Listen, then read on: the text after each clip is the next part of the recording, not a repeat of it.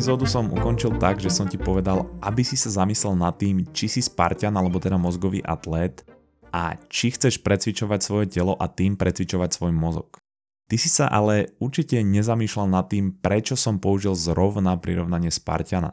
On totiž predstavuje obraz silného a disciplinovaného muža, ktorý celý život trénuje iba pre jeden cieľ.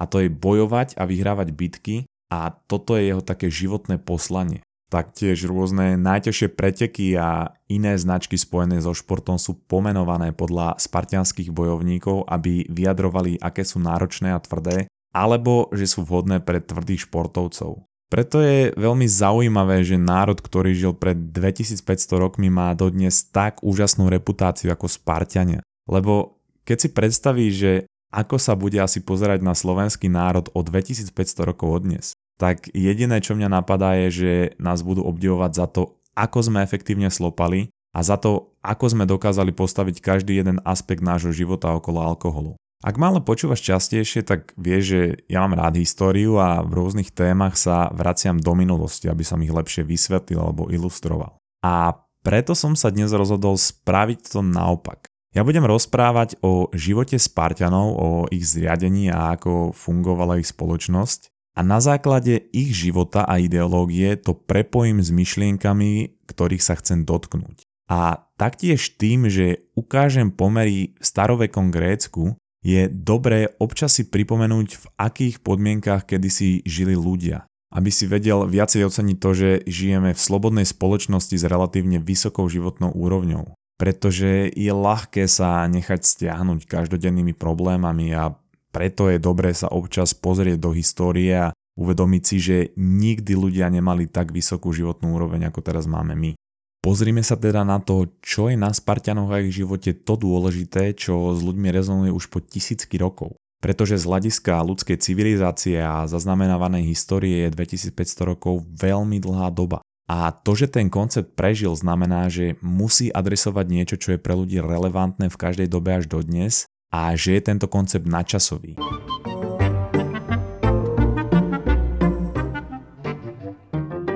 Sparta bola meský štát na Peloponéskom poloostrove, ktorá ovládala relatívne veľké územie. A jedna z teórií, prečo boli schopní vybudovať tak účinný vojenský štát je, že oni dobili územie Mesénie na západ od Sparty, ktoré bolo dosť rozsiahle a získali taktiež veľa pôdy a otrokov. No a títo otroci sa následne o tú pôdu a iné denné činnosti Spartianov starali. To znamená, že Spartania sa teda nemuseli venovať polnohospodárstvu a ostatným denným povinnostiam ako iné grécké štáty a venovali sa teda vojenskému tréningu, okolo ktorého vybudovali celé štátne zriadenie, ktoré sa taktiež premietlo do výchovy a vzdelávania samotného. Ale samozrejme, že to nebolo tak, že si povedali, že no, získali sme si teraz zdroje, územia a otrkov a nemusíme makať na poliach, tak poďme vytvoriť extrémne náročný a krutý režim každodennej výchovy a tréningu, lebo za 2500 rokov to bude vyzerať strašne cool. Oni samozrejme vedeli, že vojenský schopný štát a silná armáda bude ovládať viac územia a tým pádom bude mať viac zdrojov a otrokov. Takže toto bola cesta, ako zabezpečiť rozmach tejto štátnej obce. Treba ale povedať, že v Atenách mali tiež nejaké vrstvy dostatok otrokov a nemuseli teda pracovať na poliach, ale tam sa to premietlo do niečoho iného. Oni sa nesústredili na vojenský výcvik, ale na rôzne iné aktivity, napríklad na remesla a preto tu aj vznikli nejaké základy filozofie a demokracie. Ako by ale teda prebiehala tvoja výchova, keby si bol spartianské dieťa v tomto militárnom zriadení? No, v prvom rade si bol celkom šťastlivec, ak si sa vôbec narodil a prežil prvé dni a roky. V antickom Grécku bolo úplne bežné, že deti buď zomreli ešte pred porodom, v prvých dňoch po pôrode, alebo počas pôrodu. Historik Robert Garland odhaduje, že úmrtnosť nebola určite nižšia než okolo 25%. A to nie len v Sparte, ale počas celej histórie cez stredovek až po začiatky modernejšieho zdravotníctva. Povedzme ale teda, že si prežil túto prvú životnú skúšku, ktorou je pôrod, tak následne bolo na otcovi rozhodnúť, či ťa vychová. Vtedy v antickom Grécku, ak si bol chlapec a mal si nejakú vadu alebo si vyzeral nezdravo, po prípade si nereagoval na nejaké zvuky alebo iné podnety, on sa mohol rozhodnúť, že sa ťa vzdá a nebude ťa vychovávať. Dievčatá to mali ešte trošku ťažšie, lebo tam sa ani nehľadelo na vzhľad alebo na to, či je v poriadku, pretože v starovekom Grécku boli preferovaní muži.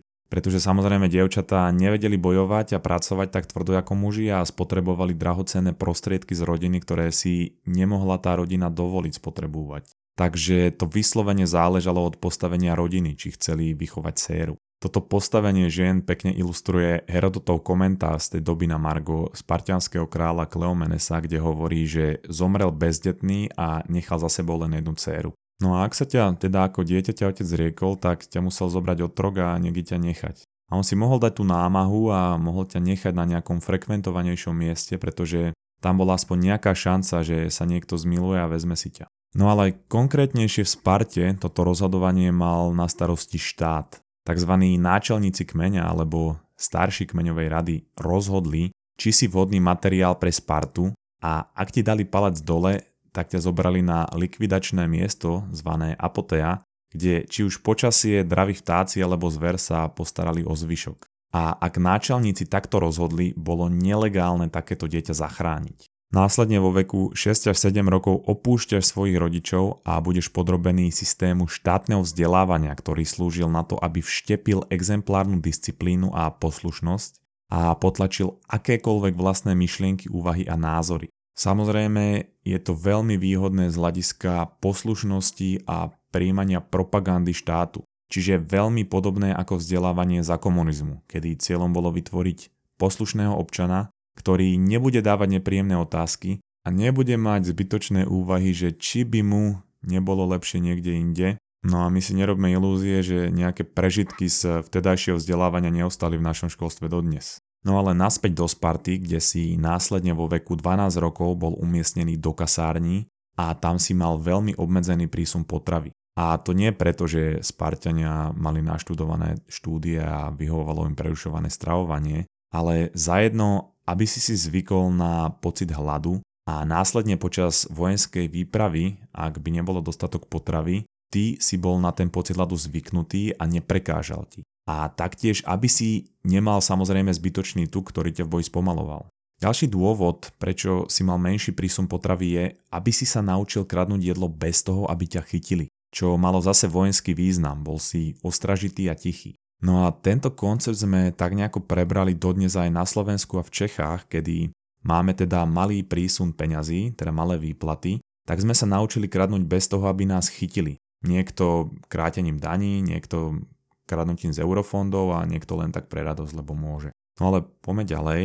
Vo veku 16 rokov vstupuješ do rad povedzme vojenskej policie nazývanej Kryptea a po dobu približne dvoch rokov žiješ v prírode v divočine v regiónoch Mesénie na západ od Sparty, kde si sa musel naučiť žiť sám a taktiež starať sa sám o seba, ale hlavne likvidovať nebezpečných helotov, teda tých nepriateľov, a taktiež ich zastrašovať a udržiavať pod dohľadom. A to až do doby, pokiaľ sa z teba nestal muž. No a potom už bol teda spartianský muž a bojovník pripravený na boj a práve to bolo to, čo naplňalo jeho život. On sa v boji cítil nažive a pôsobenie v Sparte bral vlastne ako výplň medzi bitkami. Buď bojoval, alebo sa pripravoval na boj doma v Sparte.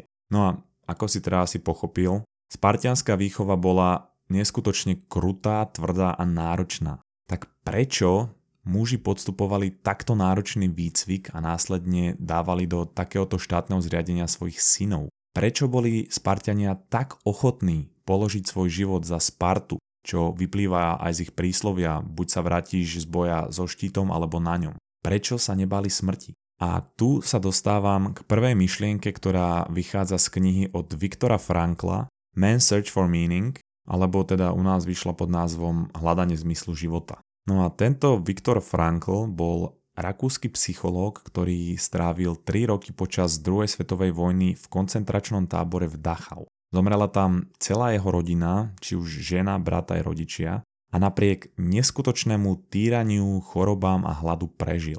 A na základe toho, čo videl v koncentračnom tábore, teda ktorí ľudia boli schopní prežiť a čo bolo toho dôvodom z psychologického hľadiska, na základe toho vytvoril logoterapiu a napísal túto knihu, ktorej sa predalo cez 10 miliónov kópií po celom svete a stala sa jednou z najvplyvnejších kníh v tejto oblasti. No a v nadväznosti s touto témou najdôležitejšiu lekciu z tejto knihy vystihujú slova Friedricha Nietzscheho He who has a white can bear anyhow. Ja mám také greatest hits. Čiže vo voľnom preklade to znamená, že človek, ktorý našiel v niečom zmysel, nájde vždy spôsob, ako prekonať nejakú prekážku.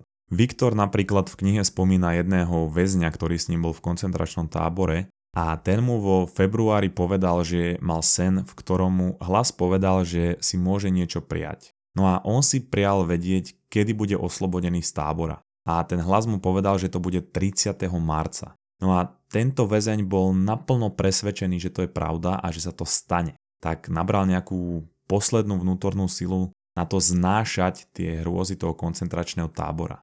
No a ako sa ten dátum blížil a vojna sa zhoršovala a bolo teda menej a menej pravdepodobné, že bude oslobodený, to jeho presvedčenie slablo a až 29. marca, teda deň predtým, než mal byť oslobodený, náhle ochorel potom 30. marca upadol do bezvedomia a na ďalší deň zomrel. Podľa slov Viktora Frankla jeho presvedčenie o vyslobodení sa nenaplnilo a on bol extrémne sklamaný a zlomený. Psychologicky teda ten boj vzdal a to znížilo jeho odolnosť voči infekcii tyfusu. No a Frankl ešte dodal, že jeho viera v lepšiu budúcnosť a vôľa k životu zmizla a tým pádom jeho telo podľahlo chorobe, takže sa ukázalo, že ten jeho sen bol nakoniec pravdivý. No a na nejaké potrhnutie toho tvrdenia hlavný doktor koncentračného tábora potvrdil veľmi vysoký náraz úmrtí v tábore medzi Vianocami a Novým rokom 1944 a 45, čo bolo teda spôsobené tým, že veľa väzňov dúfalo, že budú oslobodení pred zimou a na Vianoce budú doma a keďže sa však ukázalo, že oslobodenie je veľmi nepravdepodobné a že ich utrpenie bude pokračovať, oni stratili vieru a podľahli tej chorobe. Frankl teda tvrdil, že akýkoľvek pokus väzňov úspešne nazhromaždiť nejakú poslednú vnútornú silu v tábore vychádzal v prvom rade z toho, že si našli nejaký cieľ v budúcnosti. No a premietol to do toho citátu od Nietzscheho, ktorý som spomínal pred chvíľou, že ak bola príležitosť, tak im musel dať to why, alebo teda nejaký cieľ v budúcnosti, na ktorý sa mohli zamerať, aby boli schopní nájsť vnútornú silu a teda nájsť to how, Čiže spôsob, akým sa vysporiadať s tou hroznou existenciou, ktorú žili v tom tábore. Frankl taktiež spomína jedného spoluväzňa, ktorý chcel spáchať samovraždu, ale nakoniec si to rozmyslel, pretože to bol vedec a mal veľmi veľa rozpracovaných materiálov a mal stále vnútornú zodpovednosť tie výskumy dopísať. Hovorí teda, že človek, ktorý si uvedomil zodpovednosť voči niekomu inému, ktorý na neho čakal, alebo voči práci alebo inej oblasti života, do ktorej sa to dá premietnúť, nebol schopný zahodiť svoj život na rozdiel od človeka, ktorý k ničomu nesmeroval. A presne toto je dôvod, prečo si myslím, že obraz Spartanov ostal tak silný a tak silno rezonuje s ľuďmi dodnes. Spartianský muž alebo bojovník mal od malička vštepovaný jeden zmysel života a to bol boj a vojna. Predstav si teda, že už Odkedy sa narodíš, máš jeden cieľ v živote a na neho sa pripravuješ už od narodenia. A keďže im tento cieľ alebo zmysel života bol vštepovaný od detstva, kedy sa formujú všetky prepojenia a presvedčenia, tak pre nich bol ten zmysel života tak silný, že im jednoducho prišlo prirodzené bojovať a prechádzať si celým tým utrpením pri výcviku, znášať tú krutosť a položiť život za Spartu a svoju domovinu. Utrpenie totiž už nie je utrpenie, keď len človek vidí zmysel. Preto je aj rozdiel, keď ideš do posilky napríklad a nevidíš za tým zmysel, že to bolo z donútenia, alebo ideš do posilky, pretože chceš mať lepšiu postavu alebo chceš zdravšie žiť a následne sa na tú bolesť pri cvičení nepozeráš ako na utrpenie, ale na niečo, čo ťa posúva dopredu k tvojmu cieľu. A presne preto bola Sparta tak účinná vojenská veľmoc, pretože oni v tom bojovaní videli životný zmysel a boli ochotní zomrieť na rozdiel od napríklad nejakých Atenčanov, ktorí boli do vojenskej služby len povolaní a boli to rôzni sochári, obchodníci a iní remeselníci, ktorí neboli na boj až tak pripravení a chceli vojnu hlavne prežiť. Naopak pre Spartiana to reprezentovalo niečo, prečo bol narodený a na čo trénoval celý život. No ale čo si z toho môžeš zobrať ty o 2500 rokov neskôr? Ty nežiješ v koncentračnom tábore, ani ti od malička nevštepovali vojenskú výchovu. Teda, aspoň dúfam. ale taktiež máš nejaké svoje problémy a ťažké situácie v živote, ktoré sú vždy ľahšie zvládnutelné, ak máš nejaké svoje why. To znamená, ak máš nejaký cieľ, ku ktorému mieríš a smeruješ. Ak si určíš nejaký cieľ a zoberieš na seba nejakú zodpovednosť, budeš pociťovať potrebu držať sa od zlých vecí v prospech tejto ultimátnej zodpovednosti, ako som to nazval v 11. epizóde. A budeš robiť veci pre dosiahnutie toho cieľa. A taktiež ti to pomôže prekonať problémy, ťažkosti a stres, pretože to dá nejaký zmysel tomu utrpeniu, ktoré môžeš prežívať. A nebude to tým pádom utrpenie, lebo už tam vidíš nejaký zmysel. Ty budeš mať niečo, k čomu budeš pociťovať záväzok a zodpovednosť. Niečo, čo ti pomôže vyplniť prázdno v ťažkých chvíľach. Presne ako Franklov spoluvezeň, ktorý chcel dokončiť svoje výskumy. Pretože vždy je lepšie smerovať k niečomu, ako nesmerovať k ničomu. Ak nemáš žiadny cieľ a nesnažíš sa v živote nič spraviť, tak je možné, že prežívaš každý deň nihilistickým spôsobom, kedy nemáš na ďalší deň žiadnu zodpovednosť a preto každý deň kľudne môžeš piť a ožrať sa, môžeš byť do 5 rána hore. A nielen, že nemáš žiadny spánkový režim, ktorý je extrémne dôležitý, aj pre výkonnosť a náladu a mnoho iných vecí, ale nemáš režim žiadny. A ak sa ti stane niečo zlé, je veľmi ťažké sa z toho vyhrabať, pretože tvoj život je chaos. Ty ak ničomu nesmeruješ, tak si ľahko iritovaný a ľahko ťa veci rozhodia, pretože v podstate nemáš žiadnu víziu o budúcnosti. A keďže človek hodnotí svoj život na základe toho, ako sa v danej chvíli cíti, na základe momentálnej nálady, tak ak sa ti stane niečo zlé, to je jediné, čo si dokážeš premietnúť do budúcnosti. A to nie je úplne najlepšia situácia, ktorej môžeš byť. Preto ako hovorí doktor Jordan Peterson, vyber si cieľ a tvrdo pracuj aspoň na jednej veci vo svojom živote. Či už je to nejaký tvoj koníček, tvoja práca, hoci čo, čo ťa baví. Pretože takisto ako keď cvičíš, tak tým, že zvyšuješ váhu, dávaš svojim svalom podnet pre rast a stále sa zväčšujú a rastú, to isté platí pre človeka. Ak vezmeš na seba nejakú zodpovednosť a zvládneš ju, to ti zvýši sebavedomie a disciplínu a to sa premietne aj do iných oblastí tvojho života, povedzme do sociálnych schopností, pretože sebavedomie sa premieta aj do komunikácie a taktiež tým, že si sa zaviazal k nejakému cieľu, usporiadávaš si podľa toho aj deň a vlastne teda život, čiže to vytvára tú disciplínu a z chaosu v tvojom živote pomaly robíš poriadok. Ak zvládneš túto zodpovednosť, ktorú si si na seba zobral, ty následne môžeš zobrať nejakú väčšiu zodpovednosť a ak ti vidia aj to, zase máš o sebe väčšiu mienku a kto vie, kam ťa to až môže doviesť. Ľudia podvedome obdivujú niekoho, kto má nejaký svoj životný cieľ a ide si za ním. Pretože ako som povedal, to sa premieta do správania, do komunikácie a hlavne do disciplíny. Preto už tak dlhé roky, stáročia, tisícročia obdivujeme Spartanov, pretože oni sú najväčší obraz o tom, čo to znamená mať zmysel života a svoje poslanie. A toto je dôvod, prečo ľudia budú obdivovať aj teba. Preto si vyber svoj cieľ, nájdi si svoje why pretože je lepšie mieriť niekam, než nemieriť nikam.